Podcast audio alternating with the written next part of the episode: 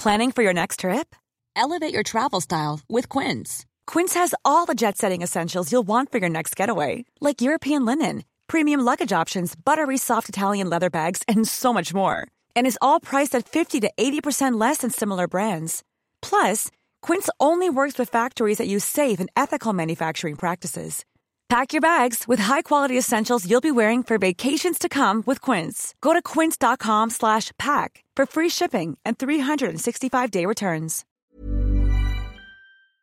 Vi vill säga tack till våra sponsorer i Prime Crime som är med och stöttar oss på vår resa. Eh, Prime Crime är en app som eh, har en massa ljudupptagningar med tusentals olika rättegångar runt om här i Sverige. Ladda ner deras app på vår beskrivning. Tack så mycket. Eh, men sen så kommer domen och man får sig en tankeställare och inser att jag har inte gjort det här. Eh, då går det alldeles utmärkt att ändra sig och eh, det finns flera exempel på när folk faktiskt blir frikända. Trots att de då tar tillbaka ett erkännande som man kallar det för. Mm.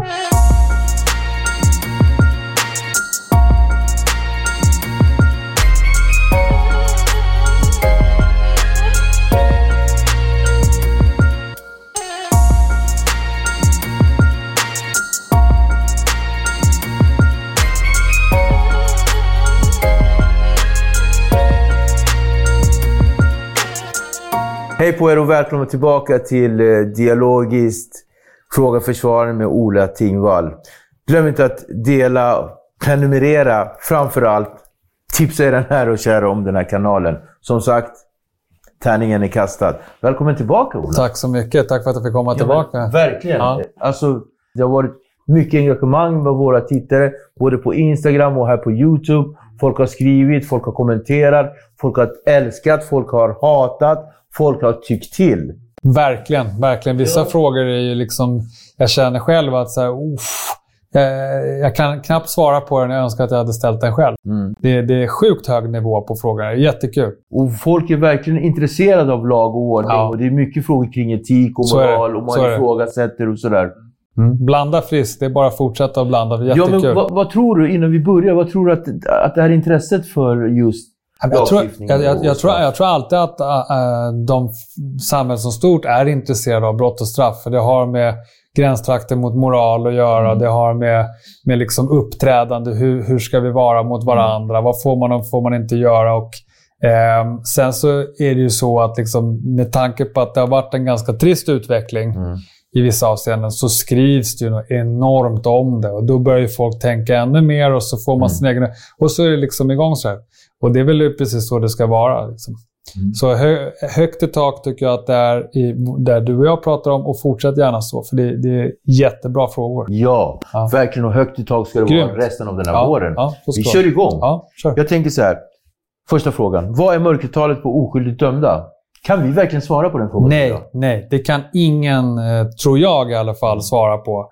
Eh, det man tror jag kan säga det är att ja, det händer att folk blir oskyldigt dömda. Mm. Eh, och det är liksom, det kan, man kan göra det lite mer komplicerat också. Åklagaren måste ju alltid beskriva exakt vad som har hänt. och Det kan ju vara så att man är inblandad i någonting, men man har inte den rollen som åklagaren uppfattar att man har haft. Men man döms för en roll man inte hade. Är man oskyldigt dömd då? Mm. Det blir nästan en okay. filosofisk fråga. Men, men på ett stort plan, ja, det är klart att folk blir oskyldigt dömda. Eh, vi har ju säkerhetsventiler i form av olika instanser. Man kan få sin sak prövad i, i vart fall tingsrätt och hovrätt som huvudregel. Sen finns Högsta domstolen, det finns resning. Och allt det här ska ju vara liksom en en garant för att så få som möjligt i vart fall mm. blir oskyldigt dömda. Okay. Men det, det, det, går nog inte att säga närmare än så, tror jag i alla fall. Mm. Om man är långtidshäktad, alltså suttit i häkte under väldigt lång tid, mm. hur ofta måste man ha en häktningsförhandling? Frågan kan besvaras på det här sättet att eh, omhäktning det är någonting som erbjuds. Mm. Det är ingenting som man måste genomgå utan man kan också medge att vara fortsatt häktad. Eh, till exempel så visar det sig att nu, nu väntar vi på något laboratorieresultat och åklagaren säger det kommer om två veckor. Då finns det kanske ingen poäng i det här läget för mig att välja att gå på en häktning. Nej. Men domstolen kommer att erbjuda kontrollhäktning varannan vecka hela tiden. Okay, så en kontrollhäktning för mig skulle ju låta rent så här från luften att en kontroll är för att kolla om mitt eh, välbefinnande. Och det är det inte. Det är det inte. Nej. Nej, utan välbefinnandet det får häktet stå för. Mm. Eh, och eh, det gör de ju kanske inte jättebra alltid. Nej. Men det ligger i sakens natur. Blir man inlåst så mår man inte så Nej. bra. Men domstolen, domstolen bara i extrema undantagsfall. Ibland så händer det att du får ett hjärtproblem under häktestiden. Mm. Då kan det vara skäl för att släppa ut dig till exempel. Men det är extrema undantagsfall. Kan man ta tillbaka ett erkännande efter dom? Det går utmärkt.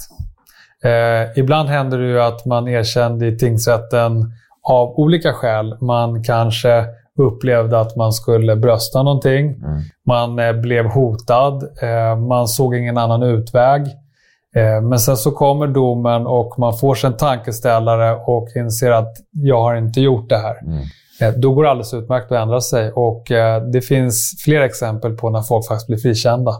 Trots att de då tar tillbaka ett erkännande som man kallar det för. Mm. Om man är med i en sekt, vad har man för ansvar? Med tanke på att man blir ofta övertalad när man är med i en sekt. Du tänker på Knutby Mm. och lite sådär. Mm. Eh, det finns ju eh, olika regler i liksom, straffbestämmelserna och brottsbalken, som vi kallar det för, som tar sikte på när någon på grund av ålder, sjukdom, att man är lite begåvningshandikappad, Mm. lite, lite, lite, lite dum på ren svenska, eh, eller är i en underordnad ställning, eh, tvingas göra någonting eller upplever att nu ligger det tryck på mig att göra. Mm. Det kan påverka på så sätt att straffet lindras. Men det är otroligt sällsynt att du är fri från ansvar. Man säger att individen har fortfarande ett ansvar och det ska till väldigt extrema situationer för att, för att man ska säga att "Nej, men, nu är du så pass liksom, utnyttjad eller liknande att du inte kan dömas alls. Mm. Så vi fäller dig, men i gengäld så, så ger vi dig ett mildare straff. Ungefär så ser det ut. Då. Mm. Kan barn dömas för mord? Ja. Tråkig fråga. ja, det är en tråkig fråga. Ja, det kan de. Så länge de har fyllt 15 år. Under 15 då kan du inte dömas för något brott i Sverige. Jämför med USA där man sätter eh, åttaåringar i fängelse. Mm. Det kan vi inte göra i Sverige, utan du kan inte dömas alls.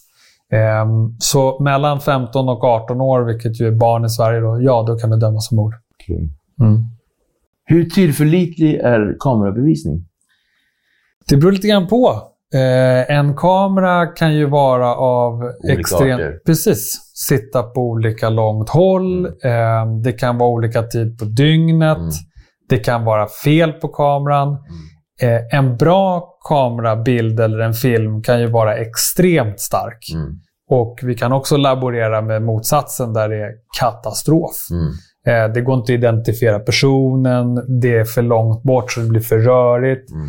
Ehm, laboratoriet NFC de kan ju göra förfinande bilder, alltså de försöker göra bättre, men, men det är liksom inte CSI. Nej. Utan pixlarna gör att, att det blir ofta rätt dåligt. Det kan Mm. förstärka Förstärker saker som saker, inte finns precis. och sånt där. Plötsligt får du så här tjocka ögonbryn. Ja. Eh, och så blir det inte alls den personen. Så, så, så att, eh, det kan vara extremt varierande. Mm. Eh, hur känns det moraliskt att skydda en person som har begått ett allvarligt omoraliskt brott, som till exempel pedofili? Om personen erkänner brottet, då blir det ju ganska enkelt för försvaret. Därför att det enda försvaret ska göra då, det är liksom konstatera, är det här ett korrekt erkännande eller ett falskt erkännande? Och påföljdsfrågan. Det är nästa aspekt. Ja. Och den blir ju då att se till att klienten inte får ett för högt straff, utan man kan lyfta fram förmildrande omständigheter. Eh, Som huvudregel så förnekar ju människor brott. Så att vi försvarsadvokater jobbar ju nästan alltid med de som säger jag går inte med på att jag har gjort det.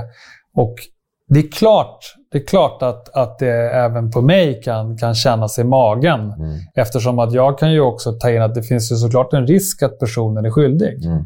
Men som vi pratade om i något annat avsnitt, att min roll Precis. Är så stark och man måste ha integritet i rollen och våga gå in i den. Och klarar man inte av det enskilda uppdraget, då ska man inte ta det.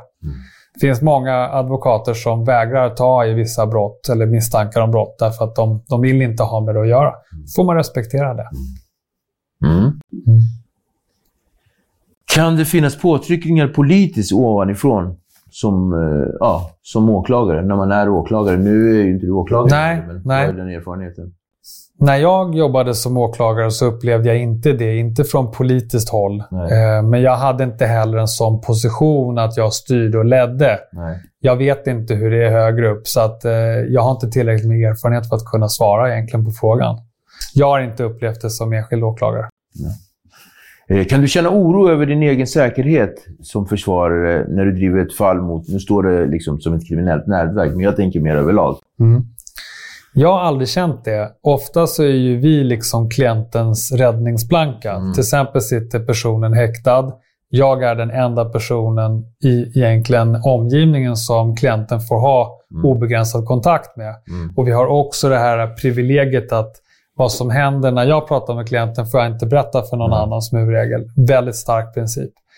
Jag har aldrig upplevt att någon har, har vänt sig mot mig eh, eller hotat mig eller varit aggressiv på ett sätt som har varit så obehagligt att jag har liksom behövt backa. Eh, Jag känner inte heller till någon kollega som, som har varit med om det. Sen tror jag inte att man kanske skryter med om man har varit med om det. Nej, precis. Så jag vet inte om det finns liksom eh, ett stort mörkertal eller inte. Jag tror inte det när det gäller försvarsadvokater.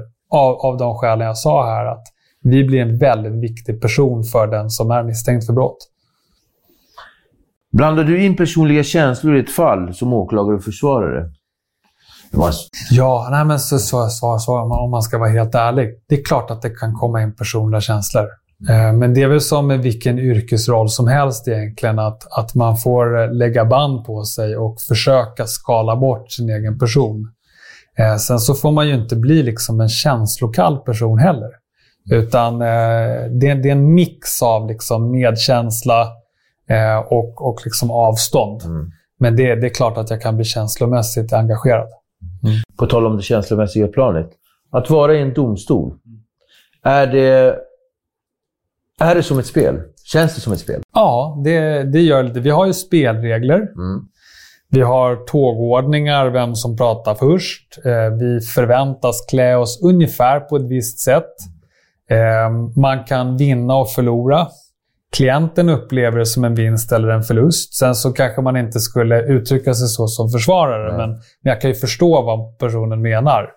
Eh, ibland är det lite, upplever jag att, att eh, vissa går in väldigt mycket i rollen och blir nästan lite teater och låter, låter inte som sig själva. Nej. Så att känslan kan vara att det är ett skådespeleri, men, men det är ett väldigt seriöst skådespeleri. Ehm, och eh, det tjänar väldigt goda syften. Ehm, men men det, det, ibland kan det kännas som det. Ibland kan jag själv känna mig som att jag är med i liksom en, en film. Game of Thrones. Ja, typ. Det, gärna det. Gärna det. Ja. Hellre Game of Thrones än Matlock. Ja, mycket, mycket hellre. Men eh, det som är kul i alla fall är att du har varit här. Ja. Tack för den här Tack själv. Tack. Tack. Tack. Och i det så vill vi säga till er att ni ska fortsätta att göra det här. Kommentera, fortsätt göra det här. Subscriba och fortsätt gå in på vår YouTube och vår Instagram. Ställ frågor till försvarare Tingvall. Och därmed så är vi klara för den här gången. Tack för att du kom. Tack för att du kom. En ära som vanligt. Mm, tack. Tack.